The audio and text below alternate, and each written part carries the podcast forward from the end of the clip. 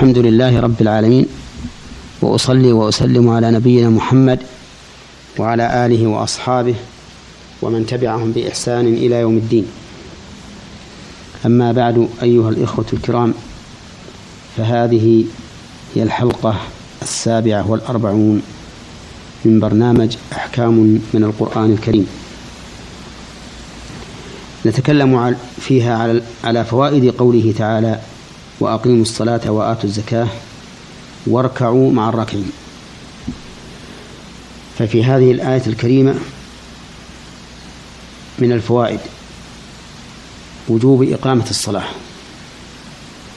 لأن الله سبحانه وتعالى أمر به والأصل في الأمر الوجوب. ولكن الإقامة إقامة الصلاة من حيث الواقع تنقسم إلى قسمين. إقامة واجبة وهي أن يأتي بواجبات الصلاة وأركانها وشروطها أي أن يأتي بما لا تصح الصلاة إلا به. فهذه إقامة واجبة لا بد منها. وإقامة غير واجبة وهي أن يأتي بمكملات الصلاة التي تصح الصلاة بدونها. وكله مأمور به. لكن ما لا تصح الصلاة بدونه مأمور به على وجه الوجوب وما تصح الصلاة بدونه مأمور به على سبيل الاستحباب. ومن فوائد الآية الكريمة وجوب إيتاء الزكاة وهي المال المدفوع لمستحقه من أموال معينة معروفة عند أهل العلم. ومن فوائد الآية الكريمة أهمية أهمية إقامة الصلاة وإيتاء الزكاة.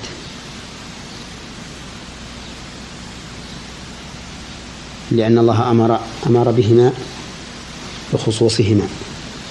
بعد قوله وإياي فاتقون مع أن التقوى تشمل فعل جميع الأوامر وترك جميع النواهي. ومن فوائد الآية الكريمة فضيلة الركوع في الصلاة. إذا قلنا بأن المراد بالركوع الركوع في الصلاة. أما إذا قلنا بأن المراد بالركوع التواضع لله عز وجل والذل له فإن في الآية فائدة وهي وجوب الذل لله والخضوع له. ومن فوائد الآية الكريمة ما استدل به بعض العلماء على وجوب صلاة الجماعة لأنه قال واركعوا مع الراكعين وهذا الاستدلال محل نظر وتأمل لأن الآية ليست صريحة في ذلك إذ يحتمل أن يكون المعنى كونوا معه في الجملة. أي يركع كما يركع الناس ولا يلزم أن يكون في ذلك مصاحبة والعلم عند الله. ثم قال الله تعالى أتأمرون الناس بالبر وتنسون أنفسكم وأنتم تتلون الكتاب أفلا تعقلون؟ الخطاب هنا لبني إسرائيل والاستفهام للتوبيخ والإنكار. يعني كيف تأمرون الناس بالبر وتتركون أنفسكم وأنتم تتلون الكتاب وقولها تأمرون الناس بالبر البر هنا كل ما يقرب إلى الله عز وجل من الطاعات ويدخل في ذلك أيضا ترك المعاصي لأن البر إذا ذكر وحده شمل فعل الطاعات وترك المعاصي وإذا قرن بالتقوى صار المراد بالبر فعل الطاعات وبالتقوى ترك المحرمات.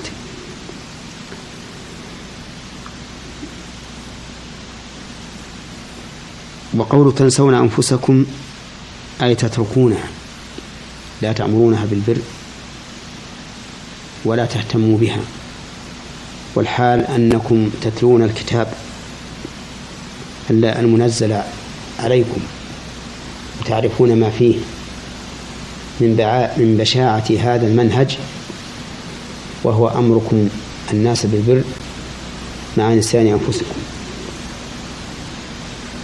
ثم وبخهم الله مرة أخرى بقوله أفلا تعقلون؟ أي أن فعلكم هذا ليس فعل ذي عقل لأن العاقل يبدأ أول ما يبدأ بنفسه. ثم يبدأ ثم يثني بإصلاح غيره هذا هو معنى الآية. أما فوائدها فمنها الإنكار الشديد على من يأمر الناس بالبر ولا يفعله. لقوله أتأمرون الناس بالبر وتنسون أنفسكم. ومن فوائدها أن هذا المنهج كما هو مخالف للشرع فهو مخالف للعقل. لقوله أفلا تعقلون؟ ومنها أن هذا المنهج يوجب أن لا يأتمر الناس بأمر الآمر ولا ينتهوا بنهيه. وذلك لأنهم سيقولون لو كان هذا خيرا لكان أول من يفعله ولو كان هذا شرا لكان أول من يجتنبه. فكيف يأمرنا ولا يفعل أو ينهانا ويفعل؟ فيكون في هذا منعا أو فيكون في هذا منع لسلوك الناس سبيل البر. ومن فوائد الآية الكريمة الإشارة إلى أن الإنسان ينبغي له إن لم نقل يجب عليه إن لم نقل إن لم نقل يجب عليه أن يبدأ بنفسه. وقد دلت السنة على ذلك. قال النبي عليه الصلاة والسلام ابدأ بنفسك ثم بمن تعود. ولا ريب أن أقرب شيء إليك هو نفسك. فكونك تسعى بإصلاح غيرك مع فساد نفسك لا شك أن هذا خلاف الشرع وخلاف العقل.